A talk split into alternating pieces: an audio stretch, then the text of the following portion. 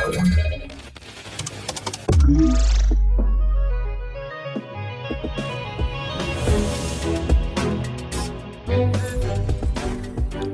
Halo, halo, tu mówi Warszawa w podcaście Cyber Cyber Fundacji Bezpieczna Cyberprzestrzeń. Tu 263 odcinek Cyber Cyber. No i klasycznie, jak codziennie w zasadzie Cyber Cyber Raport.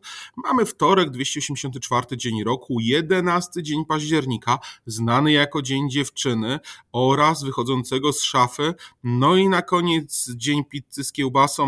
Może dziewczyny nie każdy z nas ma, szafę pewnie też, ale nie znaczy, że musimy robić jakieś coming outy ale pizzę z kiełbasą, na przykład pepperoni, zamówić może każdy.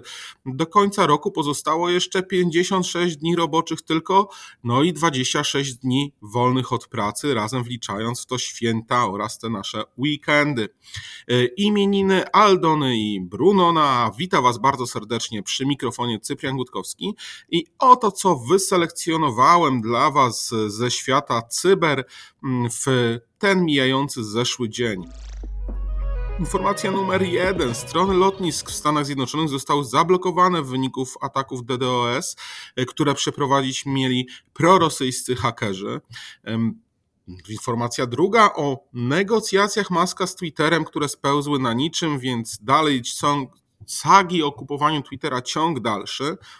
Wreszcie przenosimy się do naszego zachodniego sąsiada i dymisja za kontakty z rosyjskim wywiadem e, szefa bezpieczeństwa e, cyber. Numer 4. Toyota ujawnia wyciek danych po ujawnieniu klucza dostępu uwierzytelnień na GitHubie. No i wreszcie informacja piąta. Szef brytyjskiego, y, z brytyjskiej agencji wywiadowczej ostrzega przed ogromnym zagrożeniem technologicznym ze strony Chin. Zaczynamy od wiadomości pierwszej na temat lotnisk w USA, dokładnie ich stron, które zostały zablokowane w wyniku ataków DDoS przez prorosyjskich hakerów. Prorosyjska grupa aktywistyczna Killnet stwierdziła, że zakrojone jej ataki na szeroką skalę typu odmowy usługi DDoS na strony internetowe głównych lotnisk w Stanach USA sprawiają, że są one niedostępne. Oczywiście nie lotniska, a strony. Swoją drogą nie przypominam sobie, bym kiedykolwiek sprawdzał stronę lotniska, z reguły wiadomo było, że miałem bilet kupiony i tam miałem wyloty, no ale okej, okay, strony lotnisk są, są niedostępne. Ataki DDoS dotknęły serwery obsługujące właśnie te strony, uniemożliwiając podróżnym i innym zainteresowanym połączenie się z nimi i otrzymywanie aktualnych informacji o planowanych lotach lub też rezerwację różnego rodzaju usług e, lotniskowych. Rzeczywiście mm, usługi lotniskowe mogą też wiązać się z wypożyczaniem samochodów czy innego rodzaju środków transportu na miejscu, więc to, to może utrudniać życie podróżnym. Mi osobiście akurat nigdy nie byłem na stronie żadnego lotniska. Mm, jakie lotniska tak naprawdę zostały zaatakowane i w zasadzie ich strony internetowe? Port lotniczy w Atlancie, to jest Hartsfield Jackson, y, jeden tak naprawdę z najważniejszych węzłów komunikacyjnych w Stanach Zjednoczonych. Oczywiście mm, to jest tylko ta strona internetowa, więc odloty, odloty działają i sam system lotów jest bezpieczny bezpieczne. Oprócz tego zaatakowano również lotnisko w Los Angeles, y, które w chwili obecnej działa albo w trybie offline, albo strona reaguje bardzo wolno, no ale to być może kwestia używania Internet Explorera. Jeżeli chodzi o inne lotniska, no to lotnisko w Chicago, lotnisko w Orlando, w Denver, w Phoenix, no i także w Kentucky, Mississippi, jak również lotnisko na Hawajach. E, Killnet podał wszystkie domeny na swoim kanale na Telegramie, które atakuje i prosi aktywistów, aby atakowali razem z nimi e, te cele. E, ataki tak naprawdę, jak wspomniałem, nie mają żadnego wpływu na loty, ale no mają taki negatywny wpływ na kluczowy sektor gospodarki, jakim jest lotnictwo w Stanach Zjednoczonych, jak również na morale, no i takie poczucie bezpieczeństwa, myślę też obywateli w jakiś sposób e, oddziałują. Tak naprawdę Killnet od niedawna poszerzył swój zakres działań o Stany Zjednoczone, bo stało się to dopiero w zeszłym tygodniu, kiedy właśnie poprzez ataki e, DDoS zaatakowano strony w Stanach, czy federalne strony Stanów, to w Colorado, Kentucky, Mississippi. Był to bardzo umiarkowany sukces, jednak mieliśmy do czynienia z takim atakiem. Informacja kolejna dotyczy renegocjacji Elona Muska z Twitterem. Te renegocjacje spełzły na niczym, wycena platformy się nie zmieni, więc jeżeli Elon Musk chce kupić platformę, musi zapłacić pełną sumę na razie. Elon Musk chciał renegocjować z Twitterem umowę przejęcia platformy, yy, zmniejszając cenę o ponad 3 miliardy dolarów. Z tego co pamiętam, ona miała wynosić 44 miliardy, on chciał 3 miliardy Y, obciąć.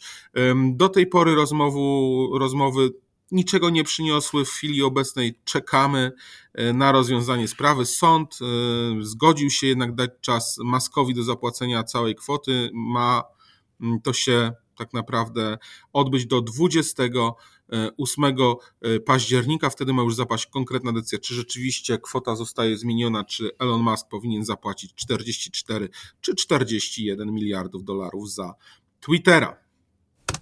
Teraz biegniemy bardzo szybko do naszych zachodnich sąsiadów. No i tutaj dymisja za kontakty z rosyjskim wywiadem. E, no i Niemcy planują zwolnić szefa niemieckiej agencji do spraw cyberbezpieczeństwa w związku z doniesieniami, które się pojawiły w przestrzeni publicznej o jego możliwych kontaktach z rosyjskim wywiadem. E, Arne Schombaum ma zostać zwolniony.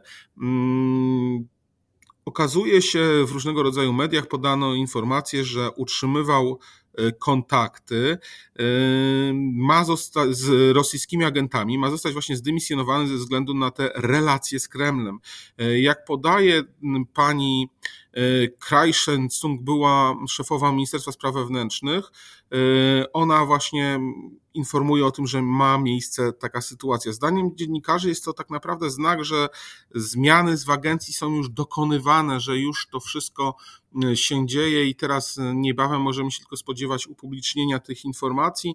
Mm, natomiast osoby, które są podejrzane o relacje z Rosjanami, wpływu na agencję do spraw cyberbezpieczeństwa nie mają pan y, Schonborn zostanie przesunięty na jakieś inne stanowisko. Y, wynika to z faktu, że krajowe przepisy o ustawie, mm, ustawy o służbie cywilnej y, ograniczają możliwość szybkiego zwolnienia urzędnika. My również mamy swoją ustawę o służbie cywilnej. No tutaj jest ciekawa sytuacja, jak to rzeczywiście będzie wyglądało. Nie od dziś wiadomo, że Niemcy były przesiągnięte rosyjskimi agentami. Nie jeden kanclerz zasiadał w radach nadzorczych Gazpromu czy różnego rodzaju zarządach i spółkach podległych, więc rzeczywiście nasi zachodni sąsiedzi mają z tym wielki problem. E, warto podkreślić też, że pan Schonbaum pomagał tworzyć radę, do której e, należy niemiecka firma Protelion, będąca filią rosyjskiego przedsiębiorstwa, e, która też była założona przez KGB, więc cały ten szereg macek, różnego rodzaju powiązań z rosyjskimi służbami jest bardzo widoczny na każdym szczeblu niemieckiej hierarchii urzędniczej, zaczynając od kanclerzy, poprzez szefów agencji do spraw cyberbezpieczeństwa na poszczególnych urzędnikach, e, kończąc, e, więc zobaczymy, jak dalej sytuacja w Niemczech będzie się rozwijała, zwłaszcza nas ciekawi ta kwestia w cyberbezpieczeństwie, no bo ciekawi też, co tak naprawdę mógł przekazywać szanowny e, pan szef agencji swoim rosyjskim kolegom. Toyota ujawnia wyciek danych po ujawnieniu dostępów na GitHubie. Toyota Motor Corporation ostrzega, że dane osobowe klientów mogły wyciec po tym, jak uwierzytelnienia były publicznie dostępne w serwisie GitHub przez prawie 5 lat. E, Toyota e, T-Connect to oficjalna aplikacja komunikacyjna, która dotyczy samochodów Toyota. Ona umożliwia właścicielom samochodów połączenie smartfona z systemem tak naprawdę w samochodzie, dzięki czemu E, możemy prowadzić rozmowy telefoniczne, słuchać muzyki, skorzystając z aplikacji, używać nawigacji. E, też Android Auto coś takiego klasycznie tak to wygląda.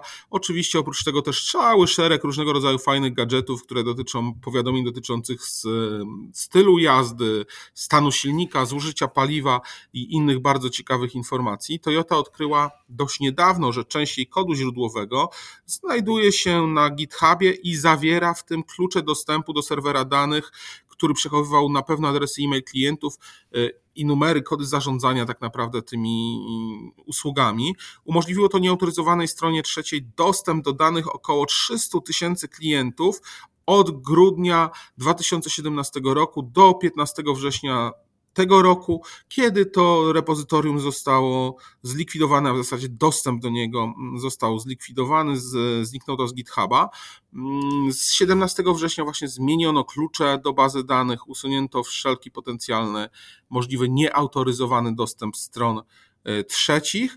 E, Toyota w swoich ogłoszeniu wyjaśnia, że tak naprawdę no, numery kart kredytowych czy cokolwiek innego klientów jest bardzo dobrze zabezpieczone i nie ma mowy o tym, żeby to zostało w jakiś sposób upublicznione i czy dostało się do osób trzecich. Natomiast z kolei, jeżeli spojrzymy na kolejne oświadczenia Toyoty, to z nich już tak jasno to nie wynika, gdyż Toyota tam stwierdza, że faktycznie był wyciek.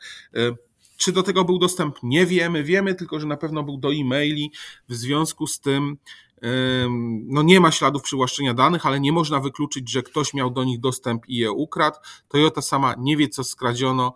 Cała reszta jest e, niepewna. Wszystkim użytkownikom T-Connect, którzy zarejestrowali się więc między tym lipcem 2017 a wrześniem 2022, zaleca się zachowanie czujności przed różnego rodzaju phishingiem, unikanie otwierania załączników wiadomości od nieznanych e, nadawców, którzy twierdzą, że pochodzą z Toyoty. No bardzo ciekawe, tak doskonale no, wątpię, żebym znał wszystkich pracowników e, mojego serwisu samochodowego, więc tak naprawdę wszystko, co jest związane z Toyotą, nie powinno się otwierać, tym bardziej załączników, które stamtąd dochodzą, a jak wiemy, najczęściej z takich miejsc przychodzą też załączniki, które informują nas o stanie naszego samochodu, czy on na fakturze, czy na prawach jakie za nasz samochód e, miały miejsce.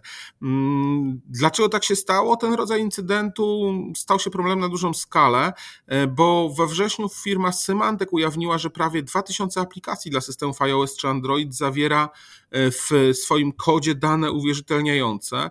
Jest to zwykle wynikiem zaniedbania programisty, który zapomina je usunąć w odpowiednim czasie, bo takie dane są przechowywane w kodzie, aby pobieranie zasobów, dostęp do różnego rodzaju usług y, i konfiguracji był szybki i łatwy podczas testowania danej aplikacji, czy w zasadzie interakcji aplikacji z różnymi rozwiązaniami wewnątrz niej. Y, no i takie dane powinny być usuwane, gdy oprogramowanie będzie gotowe do faktycznego wdrożenia. No ale niestety, jak wszyscy wiemy, często na to już brakuje pieniędzy i czasu.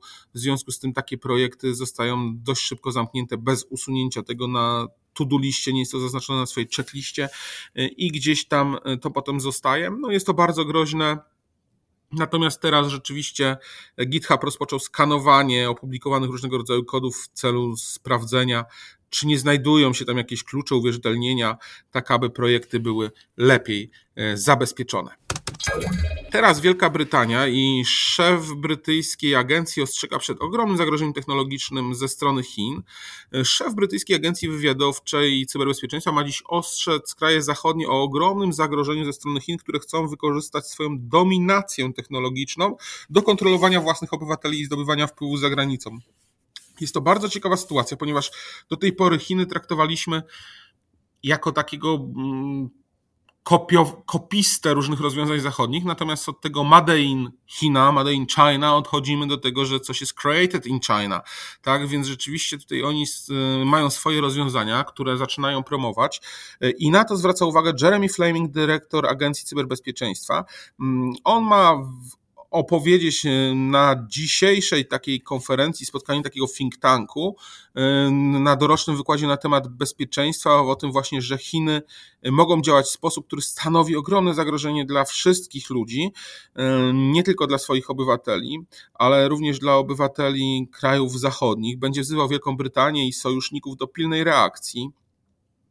Pojawiają się komentarze, że Chiny są w trakcie wprowadzania cyfrowego Huana, który może spowodować to, że rozliczenia będą wyglądały na świecie trochę inaczej, a na pewno pozwoli omijać różnego rodzaju sankcje różnym organizacjom poprzez e, przelewy w e, chińskiej walucie, tak naprawdę wirtualnej.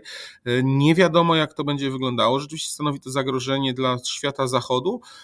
No i tutaj czekamy na ten wykład, który ma odbyć się dzisiaj. To jest dość istotne. Jak zauważa Fleming, Fleming Chiny też uruchomiły system nawigacji satelitarnej Beidou, o tym też już kiedyś na podcaście wspominałem. Jest on rywalem dla amerykańskiego GPS-a. E, wszyscy Chińczycy muszą z niego korzystać, ale oprócz tego zachęcani są osoby z krajów zachodnich również do korzystania z tego rodzaju nawigacji. Istnieje ryzyko, że pozwoli to na szeroką inwigilację, także mm, Trudno to oceniać, natomiast ja z chińskich produktów osobiście staram się całkowicie zrezygnować. E, nie wiem jak e, Państwo. No i słuchajcie, tak naprawdę to wszystko, co mieliśmy do powiedzenia w Cyber Cyber Raport w 263 odcinku naszego podcastu. E, dziękuję, że byliście ze mną, dziękuję, że nas słuchacie. Jeżeli macie jakieś uwagi, jeżeli chcecie o coś się dopytać, jeżeli macie jakieś propozycje, jak najbardziej jesteśmy do Waszej dyspozycji. Piszcie, e, postaramy się być z Wami na bieżąco w kontakcie. Na razie dziękuję, zapraszam do jutra, kończymy ten a w zasadzie kończymy ten podcast, a zaczynamy piękny dzień wtorkowy. E, do usłyszenia, do zobaczenia. Żegna się z Wami Cyprian Budkowski.